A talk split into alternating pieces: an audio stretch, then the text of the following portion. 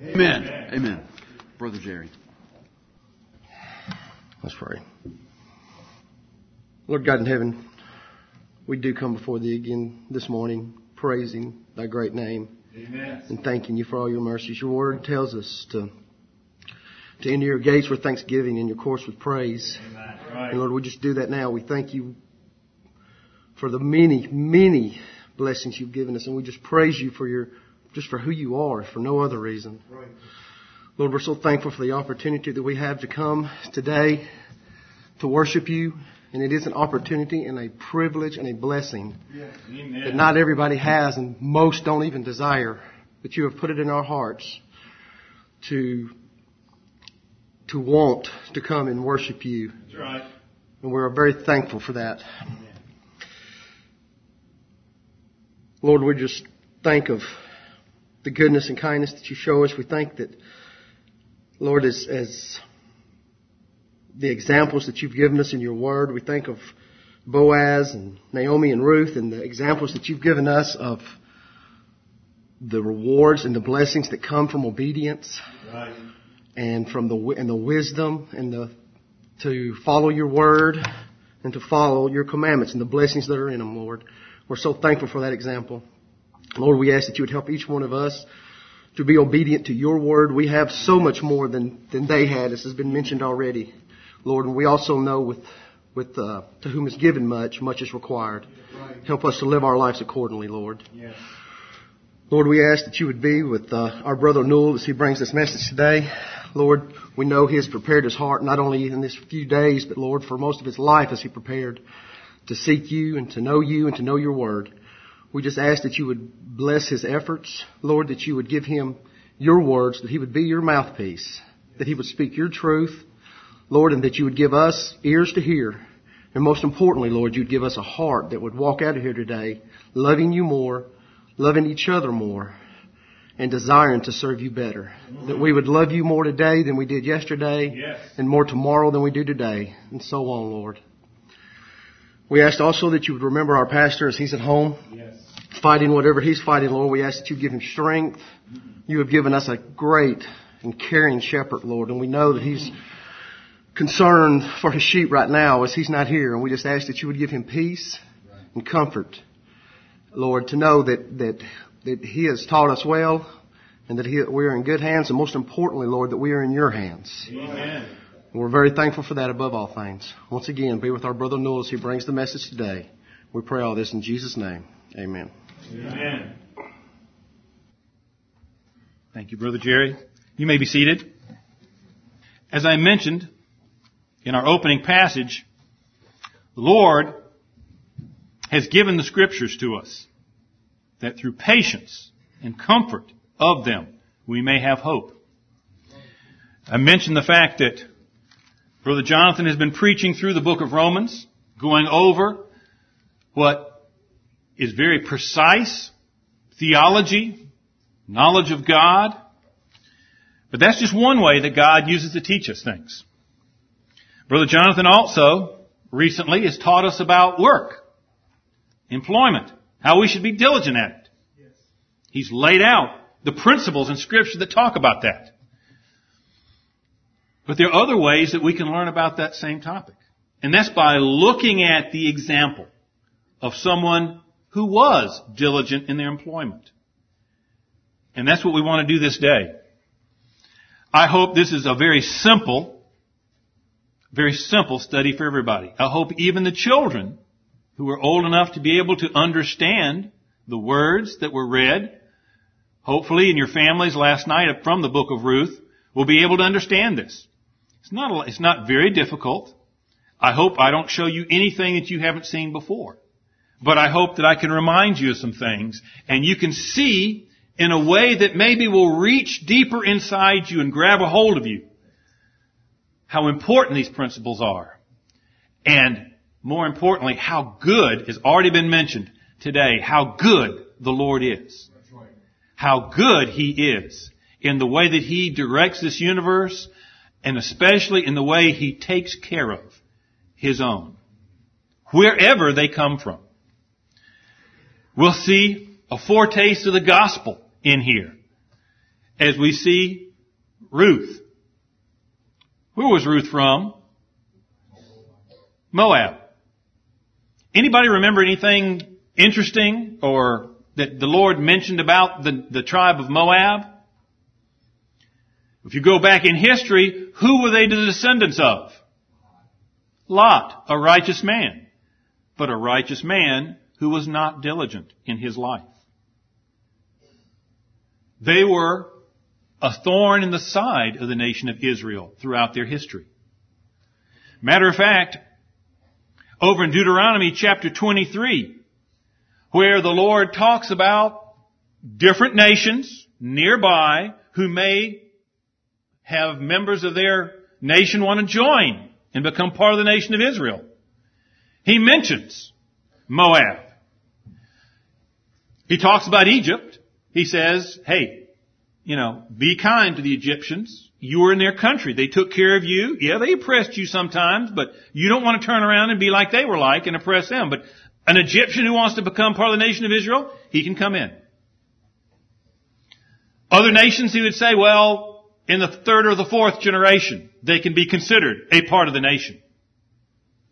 But Moab, because they were the ones who tried to hire Balaam to curse Israel. He couldn't curse them because God was for them. So he still had to find out a way to earn his money. And the way he did was to tell them, take your beautiful young daughters, send them in the midst of the camp. Let them attract some of the young men and bring them over to the worship of their gods. That's how God will curse them when they start worshiping somebody else. And for a worldly man, that was wise counsel because that's exactly what happened. So because of that, the Lord said that a Moabite, meaning a man and his family, could never be part of the nation of Israel. Deuteronomy chapter 23. Even in the midst of Moab, though, God had his people. That's right. He had a daughter called Ruth. Turn to the book of Ruth. I hope you read at least one of the chapters of it last night. It'd be great if you read it all. Relatively short. I don't know that we'll read every single verse in here, but let's just go through and see some things. Let's just get some reinforcement of things the Lord has shown us recently. We see in the first verse that this was in the days of the judges. If you go at the very end of the book and you see the genealogy listed, you can come fairly close to showing exactly where it is. Because it gives you the genealogy of Boaz. And who was his father, his grandfather, his great grandfather. So we see that early on. So that's something that uh, helps us understand that this is the very beginning of the book of Judges. This is before God had appointed a king to rule.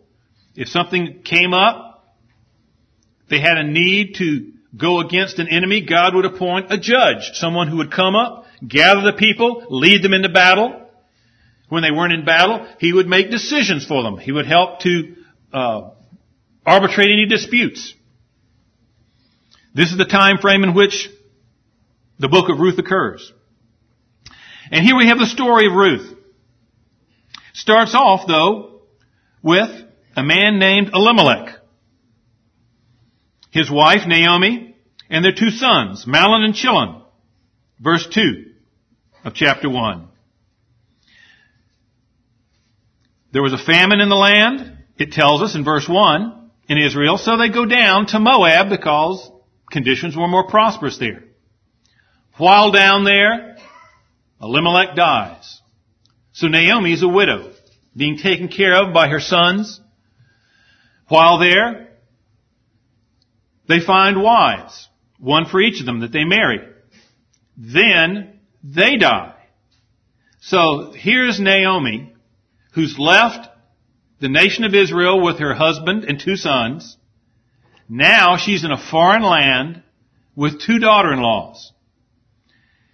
She finally hears that prosperity's returned to Israel, so she's going to go back there to her people, to her nation, to live with them. And she, on her way back, she understands. She's from Israel. she knows the daughters probably aren't going to be well accepted back at home. Now we see that they were good daughters. Look at verse 7. Excuse me, verse 8. Naomi said to her, her two daughter-in-laws, Go, return each to her mother's house. The Lord deal kindly with you as ye have dealt with the dead and with me. Earlier we see that they were in the land of Moab for about 10 years. How long were they actually married to her sons? We don't know exactly, but it must have been some period of time. Long enough that they could show that they were good wives for her sons. So, and they had done good to her. They had done their duty to take care of their mother-in-law after both her husband and then their husbands passed away. So she commends them both for this and says, go on back home. And initially they don't, they say, no, we want to stay with you, but she says, look, let's be real. If I were to have a husband tomorrow and bear a child, bear sons, would you want to stay around until they're old enough so that they could be your husbands? I don't think so. An interesting point here. The importance of marriage for a woman. This was an important thing in Naomi's eyes. They were still young enough that they could be married to someone else. They hadn't had children yet in their marriages with, with her sons. So, Naomi was trying to seek a benefit for them. But knowing they'd have a hard time back in Israel, she said, look, go on back home to your households, find a good, a good man in your country to marry, and have a good life. Well, Orpah, one of the, the other daughter-in-law, she hugs Mama Naomi and goes, takes her advice and goes back home. But Ruth, it tells us in verse 14, clave unto her. She held fast to her. She had great devotion towards Naomi and Naomi's people and Naomi's God. Look what it says here. She said, Behold, thy sister-in-law is gone back unto her people and unto her gods. Return thou after thy sister-in-law. And Ruth said, Entreat me not to leave thee, or to return from following after thee. For whither thou goest, I will go. And whither thou lodgest, I will lodge. Thy people shall be my people, and thy God my God. Where thou diest will I die, and where thou, and there will I be buried. And notice, she used an oath, a proper oath, to confirm this. The Lord, that's Jehovah, do so to me and more also, if aught but death part thee and me. Even in the midst of the grief that Naomi must have had, there was this shining ray of light. She had a daughter-in-law. A daughter-in-law from the land of Moab that was devoted to her. She was devoted to her people, and she was devoted to her God. When Naomi saw that, that she was steadfast in her heart, to minded to go with her, then she left speaking to her. So they two went until they came to Bethlehem. And it came to pass, this is verse 19, when they come to Bethlehem, that all the city was moved about them. And they said, Is this Naomi? Such a change in her life. And she said unto them, Call me not Naomi, call me Mara, for God hath dealt very bitterly with me. I went out full, and the Lord hath brought me home again empty. Why then call ye Naomi, seeing the Lord hath testified against me, and the Lord hath afflicted me? So Naomi returned, and Ruth the Moabitess, her daughter-in-law, with her, which returned out of the country of Moab. And they came to Bethlehem in the beginning of the barley harvest. You know, what's the old saying that sometimes it's darkest before the storm's over? And before the dawn. That was the situation for Naomi. Except for this one point of her daughter, daughter-in-law being with her. Everything else looked dark to her. Keep that in mind as we go through this, brethren. There's many times in our lives we can have challenges, when we can have problems, we can have difficulties, we can have things that just tear our soul. The good days are yet to come if you're following the Lord and you're trusting in Him. Next chapter, chapter 2. The Lord sets things up. And I hope as you go through this, I read this, brethren, like a love story. Because that's what it is. It's a love story that was written in heaven. A love story between a man and a woman. A love story between a daughter-in-law and her mother-in-law. A love story of the Lord for His people. All of those are going to be involved in this. But as we go through, as I said in the introduction, think about some of the principles we've learned recently and see how they come out in this story. Naomi, Ruth, they're back in Israel. Just as the barley harvest, that's the first of the harvest of the year is coming up, coming up. And Naomi had a kinsman, verse 1 of chapter 2, of her husbands, a mighty man of wealth of the family of Elimelech, and his name was Boaz. What kind of man was he? A mighty man of wealth. Here we have a diligent man. Here we have a man who was diligent about his affairs, took well care of his fields, his servants, and the Lord blessed him in that process. And Ruth the Moabitess said unto Naomi, Let me now go to the field and glean ears of corn after him in whose sight I shall find grace. Stop there for a second. What was God's means of welfare? God had a welfare system. We just hear it described, gleaning. Now, it wasn't that the government just collected money from everybody else and gave out to people. No, you had to do something. I mean, you had to go into the fields. As the fields were being harvested, God had instructed His people that I'm going to bless you bountifully if you're obeying me.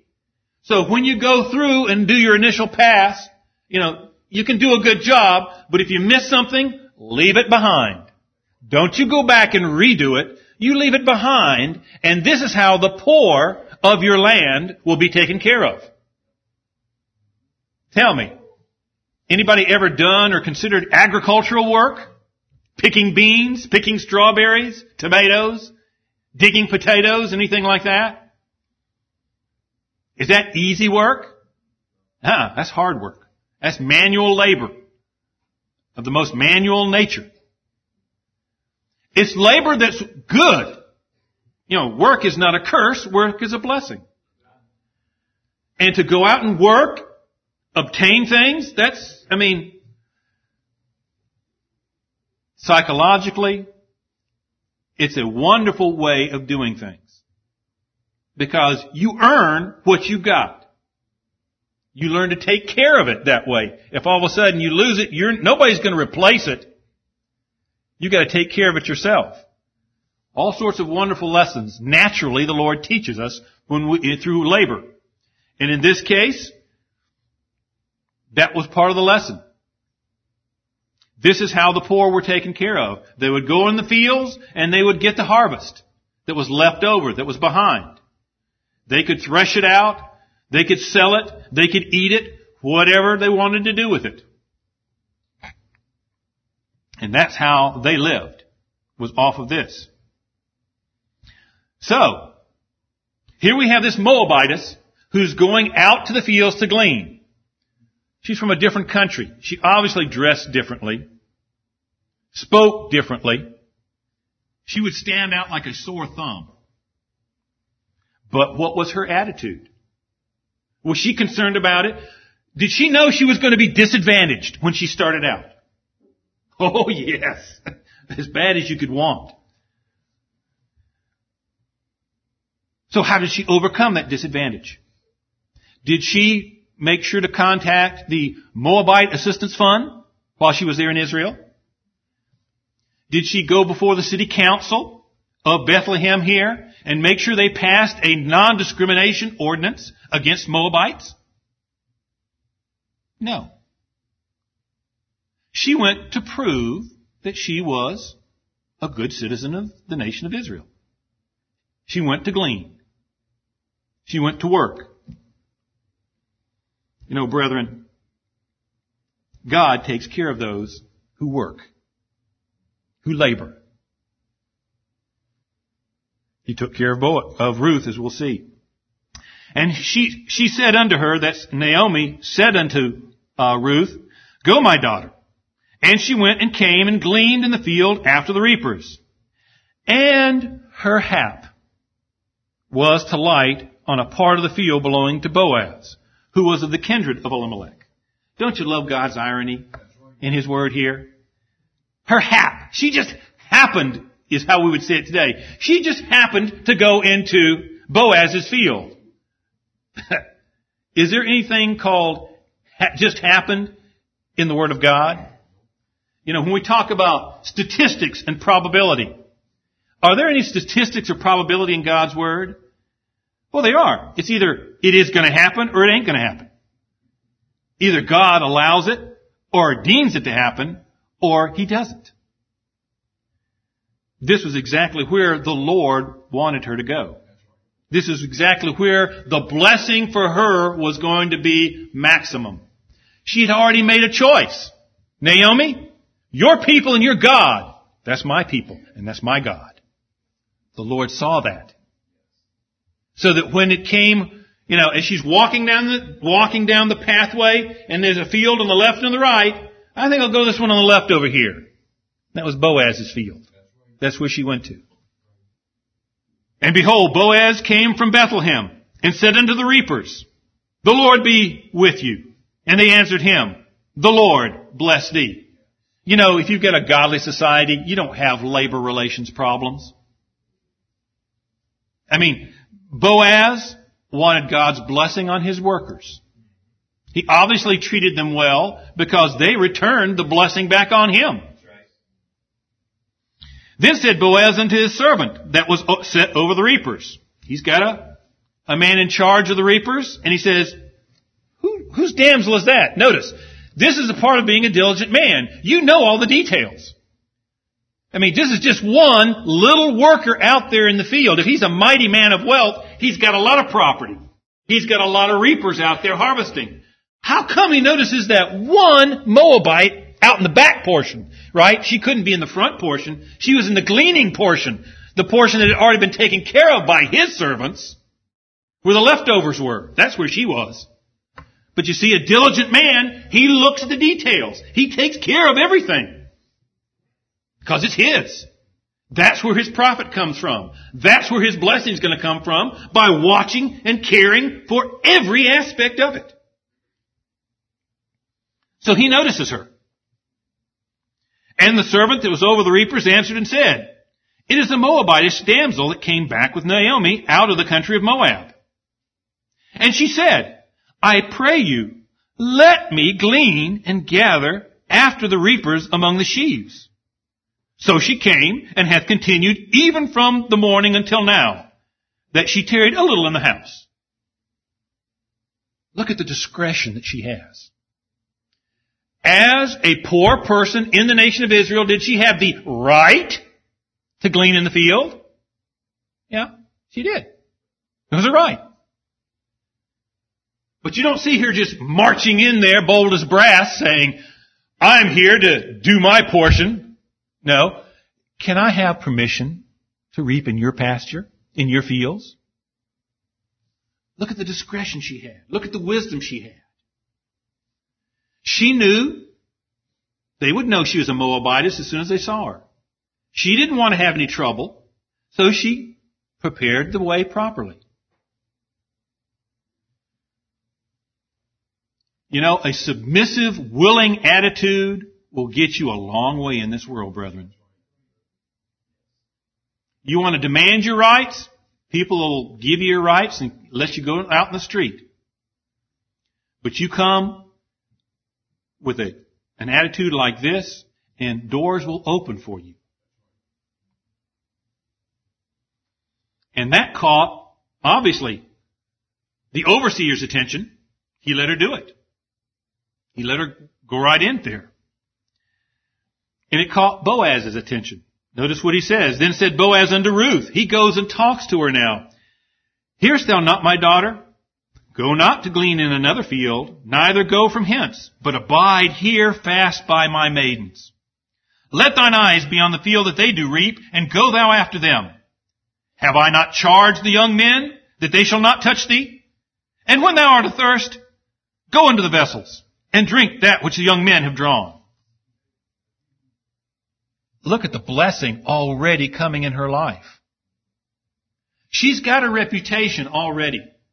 Why would a Moabitess come back, come into Israel in the first place? Oh, she's the daughter-in-law of Naomi. Word had already gotten around about this strange young woman and the devotion she had towards her mother-in-law and the fact that she wanted to come to Israel and she wanted to take care of her mother. And now she's asking permission to work. And when did she start? I almost overlooked that part. She started at the crack of dawn. She was there early in the morning. Hardworking and diligent. And humble. Catches Boaz's attention. And he says, hey, don't you go anywhere else. You stay right here in my pastures. You be with my maidens. I've told the young men not to harm you. And when it comes time, was this a requirement under the law? That provision be made for reapers. Oh, a good master will do that for his servants, right? But she wasn't one of his servants. She was one of the poor of the land gleaning the fields. This is a benefit already being given to her. Then she fell on her face, verse 10, and bowed herself to the ground and said unto him, Look at the wisdom here. Please, people, do you see the discretion of this woman? She's being blessed and she verbally and physically acknowledges it. You know, we talk about thank, being thankful and having thanksgiving. There's a difference, right? I can be thankful in my heart and look like a stone on the outside. I can let that thankfulness in my heart come out in praise and thanksgiving to the Lord or to someone else for the goodness they've done towards me. We know the Lord wants to hear it, right? Why do we know that? We like to hear it. Right? Brother Jonathan's mentioned it often. What happens? Fathers, mothers, when your children come to you and they're thankful for the good things you've done for them. Does that make you want to step back and say, well, how can I cut the budget further and do less things for them? No. It has the opposite effect. You say, where can I get some more money I can buy something more for them? Where can I do something more for them? You want to, I mean, it's a positive feedback you're getting. You want to increase it. You want to do more to make sure it keeps coming. The, Lord's the same way. It's the same way it is with the Lord. So here's the wisdom of her. Falls on her face and says, Why have I found grace in thy eyes, that thou shouldest take knowledge of me, seeing I am a stranger? See, she takes her status as a stranger as a deficit, not something that somebody needs to make up for. And Boaz answered and said unto her, It hath fully been showed me all that thou hast done unto thy mother-in-law since the death of thine husband, and how thou hast left thy father and thy mother and the land of thy, thy nativity, and art come unto a people which thou knowest not the Lord recompense thy work, and a full reward be given thee of the Lord God of Israel, under whose, whose wings thou art come to trust. And that's so full, brethren, I just can just barely cover. Boaz saw. He saw her actions. He saw what she'd done, and he knew why, and he heard the, re- the reasons why she was doing it. He wanted to bless her because of that. Boaz was a good man. This is the nature of a good man. A good man wants to promote and help the other good people. Those who love the Lord, he wants to move them forward, help them out. And it's in his field that she came to reap. If we jumped ahead to chapter 4, we, we would have found out that, you know, someone else has, had, would had an option on her property and marrying her to raise up children in the name of her dead husband, because that was what the Lord had said in the tribes in the nation of Israel. If someone dies and he doesn't have seed by his wife, then the near of kin is supposed to take her in, and the first child that is born by that woman from that man is counted for that other man's family. To keep the families, the tribes alive in the nation of Israel. He turned it down. She could have gone someplace else with the first words out of her mouth. Can I hit the road? I don't want you here. The Lord's providence in her life, guiding every step. And here a good man, seeing these things and not just acknowledging them, telling her about them, and him trying to add blessing on top of her because of that. The Lord recompense thy work, and a full reward be given thee of the Lord God of Israel, under whose wings thou art come to trust. Then she said, Let me find favor in thy sight, my Lord, for thou hast comforted me.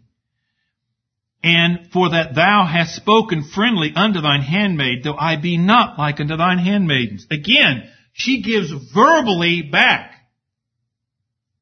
She tells him what is in her heart.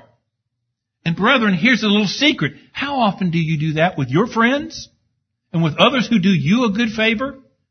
Do you just accept it and go on and give thanks to the Lord? Or do you thank them? Do you let them know that that is good? That that's helpful for you? Has somebody done something good for you and you've not done that? Ruth, there's one person, one woman who specifically is listed in Scripture as a virtuous woman. Doesn't mean that there aren't many in Scripture. There are. But Ruth is the only one who's listed, ladies, girls, as a virtuous woman. And look what she does. She is verbally giving back thanks. She's verbally making sure that if somebody has blessed her and done something good for her, that they know about it that they know it's lifted up her heart, that it's encouraged her. But it doesn't stop there. Verse 14, and Boaz said unto her at mealtime, Come thou hither, and eat of the bread, and dip thy morsel in the vinegar. Now he's sharing not just water, he's sharing a complete meal with her. Again, this is somebody on food stamps that he's saying, come on in with my employees and the lunch I prepare for them. And she sat beside the reapers, and he reached her parched corn, and she did eat, and was sufficed, and left. He's making sure he personally takes care of her needs. Do you see a relationship building here now, brethren, huh? Do you see something going on here? What was the one thing that he didn't have? With all his reputation, with all of his wealth that he had in the community, he didn't have rest and peace in the most precious relationship that a human being can have. And he wasn't looking for just anybody. I'm sure he had all sorts of people he could find. But this Moabitess, her diligence, her devotion to the Lord and his people, her, is exemplified by her care of her mother-in-law. Everything about her just had the aroma of virtuous woman. So he commands his young men, verse 15, let her glean even among the sheaves and reproach her not. If she gets so close to the edge where the regular harvest is, let her in. Don't rebuke her. And you can imagine they had to take care of that. If this is a large property with a lot of area to be reaped, they probably had a whole crew that did nothing but go out there and make sure that the gleaners weren't getting the good stuff first. But in this case, he said, if you see Ruth out there, if she's in those areas, let her alone. Don't worry about it. And let fall also some of the handfuls of purpose for her, and leave them that she may glean them, and rebuke her not. You know, if you're in a section and you see her in that vicinity, just kind of let one of the bags rip open a little bit, and spill some out in that, that area where you're going to see that she's the next one coming. Make sure she gets some of that. So she gleaned in the field until even, and beat out that she had gleaned, and it was about an ephah of barley. She had a good portion she'd gotten that day. And again, look at her diligence. She didn't just harvest it and go home. I I've had a hard day. I'll take this stuff home with me. No, she got it prepared. So whether it was to be eaten or sold, she had it ready right there. She made sure that she got the job thoroughly done. There were no half steps in what she did. She got there early, she stayed late, and she made sure that what she did was properly ready for use. And she took it and went into the city, and her mother-in-law saw that she had gleaned. She went right home to Naomi. She didn't go anywhere else. I mean, she had new wealth in her hand. She could have gone and done something else with it. But all she was thinking of hey, I've got to go back to Naomi and take care of her. And she brought forth and gave to her that she had, re- had reserved after she was sufficed. If you read the passages, she's sitting there eating. She's been granted the privilege of eating with the regular employees. And Boaz has actually given her a little extra, right? What has she done with it? She's eaten what would suffice her, and then she's kind of wrapped up a little doggy bag. Right? She's taken some of it, set it aside. As soon as she gets home, she takes that out for Naomi. Think of the tenderness, the care that she had for Naomi. And her mother-in-law said, Where hast thou gleaned today? And where wroughtest thou? Blessed be he that did take knowledge of thee. She understood daughter, you're a Moabite. The fact that you were able to find a field and let you glean in was good, but you came back with all of this. Oh, some, somebody's really gone out of their way to bless you. And she showed her mother-in-law with whom she had wrought and said, the man's name whom I wrought today is Boaz. Eh, eh, eh, can you see this like, like it was a Hollywood movie, brethren? Can you see this?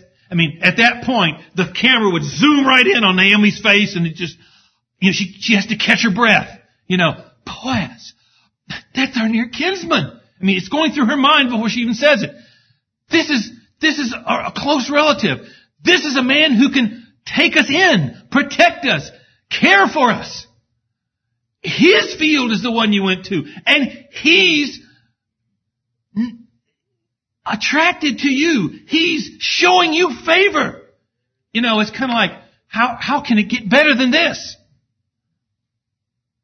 And Naomi said unto her daughter-in-law, Blessed be he of the Lord, who hath not left off his kindness to the living and to the dead. Obviously, he had been a help to their family in the past. And here's continuing to bless them. And Naomi said unto her, The man is near of kin unto us, one of our next kinsmen. And Ruth the Moabitess said, He said also, he said unto me also, Thou shalt keep fast by my young men until they have ended all my harvest.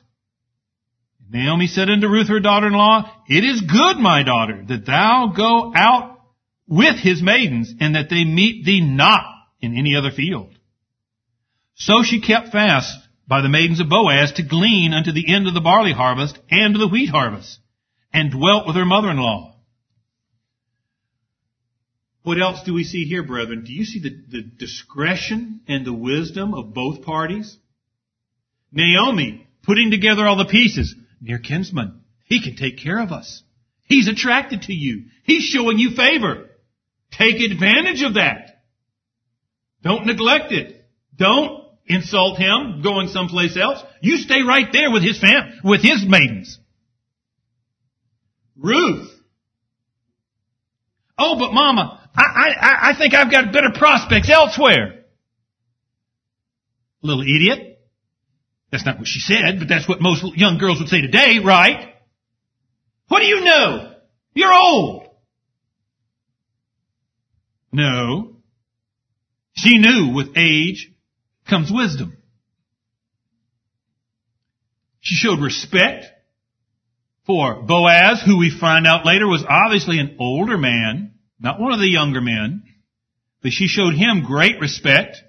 She shows her mother-in-law the respect that she's due. Throughout this whole episode and everything we read, she follows precisely what Naomi tells her to do. That's discretion. That's wisdom, young people. You don't know squat. As Brother Jonathan likes to put it, your parents have forgotten more than you know, depending on what your age is. If you want to be wise, you listen to them. You check out your bright and glorious ideas with them. And if you see the slightest bit of, I don't know about that, you double, triple, quadruple think what you're going to do. And the wise course is to go back and say, well, dad, mom, uncle, aunt, what, what, what should I do? What's wrong with my plan? And get their feedback. In this case, Ruth just followed whatever Naomi said. She reported to her what happened. Naomi gave her a judgment. Ruth's idea was, Sounds good to me. That's what I'm going to do. Chapter 3. Then Naomi, her mother-in-law, said unto her, My daughter, shall I not seek rest for thee, that it may be well with thee? See? Rest. There is rest in marriage. Oh, but the Bible talks about a woman being a, a worker. Well, so is a man. What's the difference? You're just working in a different set of tasks than he does. Let me tell you something, ladies, girls in particular. You don't have the burden of making the decisions. You don't have the responsibility of knowing that if something goes wrong, you're the one that's held accountable.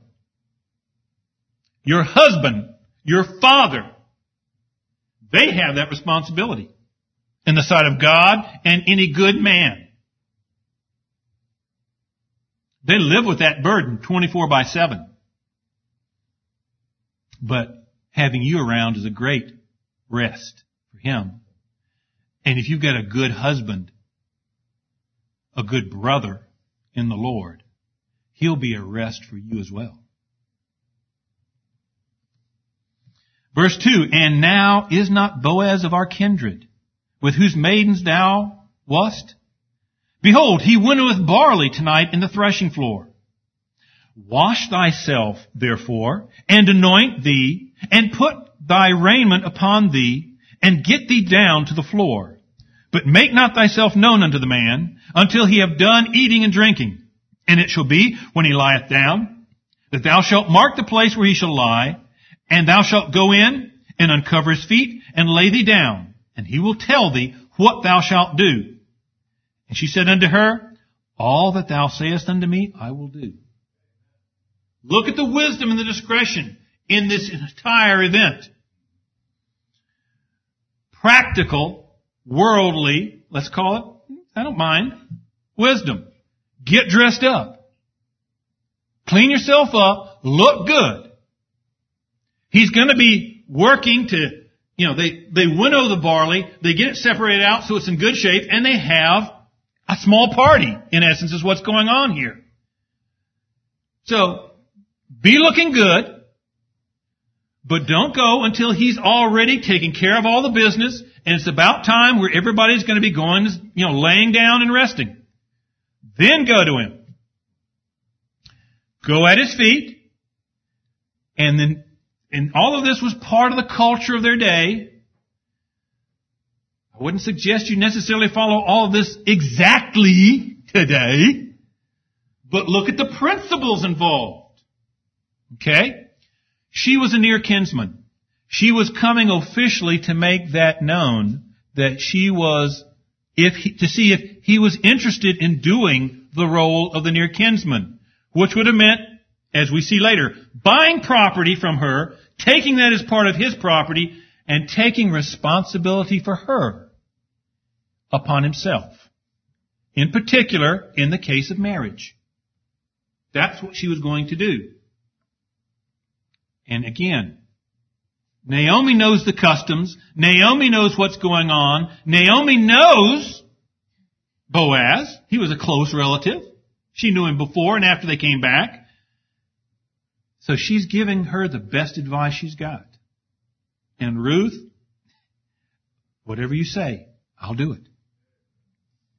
So they go, she goes to the threshing floor, did according to all that her mother-in-law bade her, verse 6. And Boaz, and when Boaz had eaten and drunk, and his heart was merry, he had a good harvest, he had celebrated it with his workers, he was feeling good. And his heart was merry, he went to lie down at the end of the heap of corn. Those were his, that was his wealth. he was just gonna go lay down next to it. Thankful for it. And she came softly and uncovered his feet and laid her down. Obviously he'd been busy that day because he laid down, went to sleep. She comes in and covers herself underneath, next to him. And it came to pass at midnight that the man was afraid and turned himself and behold, a woman lay at his feet. And he said, Who art thou? And she said, I am Ruth, thine handmaid. Look at the subservience, the submission to him. Spread therefore thy skirt over thine handmaid, for thou art a near kinsman. Cover me, protect me, more than just with his garment, is what she was asking for. And he said, Blessed be thou of the Lord, my daughter, for thou hast showed more kindness in the latter end than at the beginning. Inasmuch as thou followest not young men, whether poor or rich. Here's where we can see he was an older man. But she wanted his favor, his protection. She didn't go chasing after somebody because he was, you know, what's Brother Jonathan like to talk about? Tommy motorcycle? The cool dude, looks so cool, right? Doesn't have a brain in his head yet. No. She wanted to go with somebody who was wise, someone who was diligent, had proven his diligence, and had shown his godliness, his mercy and his kindness. He'd showed all those things towards her. And now my daughter, fear not. Verse 11, I will do to thee all that thou requirest. For all the city of my people doth know that thou art a virtuous woman. Here it is. There's the declaration. She's a virtuous woman. Everyone knew it. Everybody had seen her day in and day out go to that hot, dirty field, glean after all the other reapers, prepare it, take it back home to Naomi, sell it so they could have whatever else they needed for their sustenance, for their life, for their life there. They had seen that day in and day out. They knew she's taking care of Naomi, one of us, one of our people. She's taking care of them. She trusts in the Lord. That's the kind of woman that a Boaz wants. Someone who's diligent, someone who's hardworking, someone who knows who to proper submission, someone who has the right affections towards family and towards those who have been good to them. And he tells her that he is true. He is a near kinsman. There is one that's a little closer in the line. He's got the first refusal under God's law. He's the first one that has to be dealt with. But in essence, he says, don't worry about it. I'll take care of it. I'll take care of the issue. And he says, you lay back down. We don't want a scandal. So you just, you lay down tonight, but when it gets early in the morning, before anybody knows, before everybody can see who's who, you can go on back home. And when you do here, I mean, he's right there next to the stacks, right? take this back to Naomi, to your mother-in-law. He gives her six measures of barley. She goes back in the morning early. She goes back to Naomi. Naomi, of course, waiting on pins and needles. What happened? What went on? She explains what? Shows him the six measures of barley. Then she said, Sit still, my daughter, until thou know how the matter will fall. For the man will not be in rest until he have finished the thing this day. When you see a man that's diligent, you know when he gets his hands on something, it's going to be taken care of. If he says, I'm going to take care of it today, his word is his bond. He's going to have it taken care of that day. Chapter 4. The first ten verses of the chapter tell us what he did. He went into the gate of the city. He pulled some of the city elders in, brought them together to witness the event. He wanted to make sure everything was done legal and above board. Then when the man that was the closest to Naomi and her family came by, he said, come on over here. We've got a, some business to talk about. So the man comes in. He says, you know, Naomi's husband Elimelech, our brother, passed away in the land of Moab. She's come back and she's got some property she needs to take care of. She needs to dispose of. She's a widow. She needs funds to take care of her. She's selling some of her property. You're the nearest kinsman. It's up for sale. Do you want to buy it? Oh yes. I can always use more property. I'll take it. And of course, you'll also have to buy what uh, comes of the hand of the widow of one of her sons, Ruth the Moabitess. You'll have to take his property as well, and obviously you'll have to do your duty to raise up seed for him. Um, well, you know, I I don't want any domestic disputes at the house, and and and it just wouldn't be a good time right now. So I don't think that I can take up that offer. Okay, is everyone in a witness to this? I'm the next kinsman. I have no problem of paying Naomi the price for the field. I have no problem taking Ruth as my wife and raising up seed unto Naomi's son. Legal, above board, everybody knew what was happening. And all the people in the gate and the elders said, We are witnesses, verse 11. The Lord make the woman that is come in unto the, to thine house like Rachel and like Leah, which two did build up the house of Israel. And do thou worthily in Ephratah, and be famous in Bethlehem. Everybody knew her reputation. Everybody knew Ruth's reputation. The guy that had first refusal, he lost. He lost. Everybody knew Boaz was the winner in that transaction. Verse 13, so Boaz took Ruth, and she was his wife. And when he went in unto her, the Lord gave her conception. Did you ever think about the fact she never had conception from a younger man? There were no children from her first marriage. Sometimes, brethren, when we don't have what we think we should have at the right time, we think it's the right time, is because the Lord's got something better for us later on. And she bare a son. And the women said unto Naomi, think back, end of chapter one. Oh, call me Mara, call me bitter, because the Lord has dealt me a bad hand. Now the women come back out and say, Naomi, blessed be the Lord, which hath not left thee this day without a kinsman, that his name may be famous in Israel. You know, you had a place in Israel, you're famous now. Because you're part of Boaz's family. And he shall be unto thee a restorer of thy life and a nourisher of thine old age. For thy daughter-in-law, which loveth thee, which is better to thee than seven sons, hath borne him. Naomi got to be the nurse, got to take care of her blessed grandson. That blessed grandson's name was Obed. Obed. In the course of time, he bore a son called Jesse, who in the course of time, the eighth son of that, of that man was David. Now, interesting little fact here. Who was it that Boaz was a son of? Salmon was his father's name. If you go to Matthew chapter 1 and verse 5, you'll find out another reason, another providence of the Lord as to why Boaz had no problem marrying a Moabitess. Because that, didn't that enter your mind somewhere along the line? Why would he even consider a Moabitess?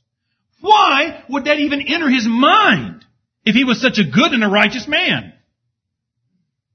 Who was his mother?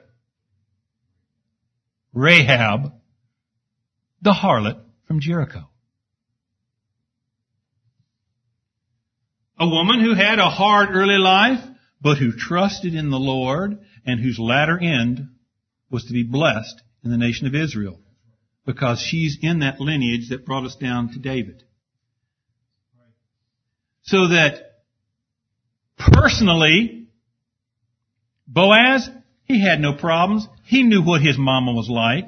I'm sure she told him about what her early life was like and about how blessed she was to be in the nation of Israel. How blessed she was to have Jehovah as her God. And how blessed she was to have a good man like his, fa- his father, Salmon, to be her husband. So when he saw the same kind of godly character in Ruth, it was not a problem for him. Now these are the generations of Pharez.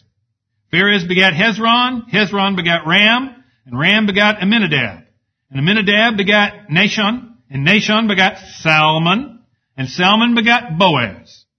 And Boaz begat Obed, Obed begat Jesse, Jesse begat David. So we have two Gentiles. Two people from despised area. What did they do with Jericho? they slaughtered every man, woman, and child and razed that city and said it would be a curse for the man who ever built it back. That's what they thought about Jericho. Yet Rahab came out of there. Moab, not a Moabite couldn't enter into the kingdom of Israel as a citizen, as a male, to any generation. And yet, a, a Moabitess maiden is in the descent of King David and of our Lord Jesus Christ. Brethren, I hope this has been an encouragement to you. There's no place you can go so low that the Lord, if you're His, doesn't see you. If you're diligent, if you're following what you are taught in the Word, if you're diligent, you work hard, you're thankful, you voice that thanksgiving to others, and you're always trusting in the Lord. He'll always take care of you, brethren. Diligence has its reward. The importance of discretion, of getting wise counsel from others, and following it. Every step of her life, Ruth followed the advice of her mother-in-law. And then the fact that God, God's providence is not some theological concept. God's providence is His personal care for His people. God personally matching up a Boaz and a Ruth. A Ruth to a Naomi to care for her. Brethren, that's the God that we serve. I pray that this will be to our edification, that we can then take, that this will help make alive some of those principles that we've studied recently. That we can be Boaz's guys, that we can be just as diligent, just as hardworking, just as merciful, just as magnanimous to others when we see those characteristics of godliness in someone else. Ladies, that you can be a Ruth. That you can be that virtuous woman. And that the Lord God will be pleased with all of us. That's my prayer. Please stand with me. Our most gracious and kind Father, we thank you, Lord, for the book of Ruth. We thank you, Lord, for this example of how you take care of your people. Father, help us that we might learn this lesson well. Help us, Lord, that we might be the Ruths and the Boazes in this generation. And Father, help us that we might give praise, glory, and honor back to you through our lives, through our voices, through everything that we do.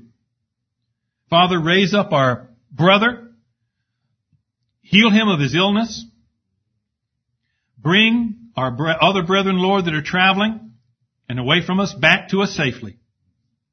And Lord, grant that Jesus Christ would be lifted up and magnified in the earth through our lives. For it's in His blessed name we ask these things.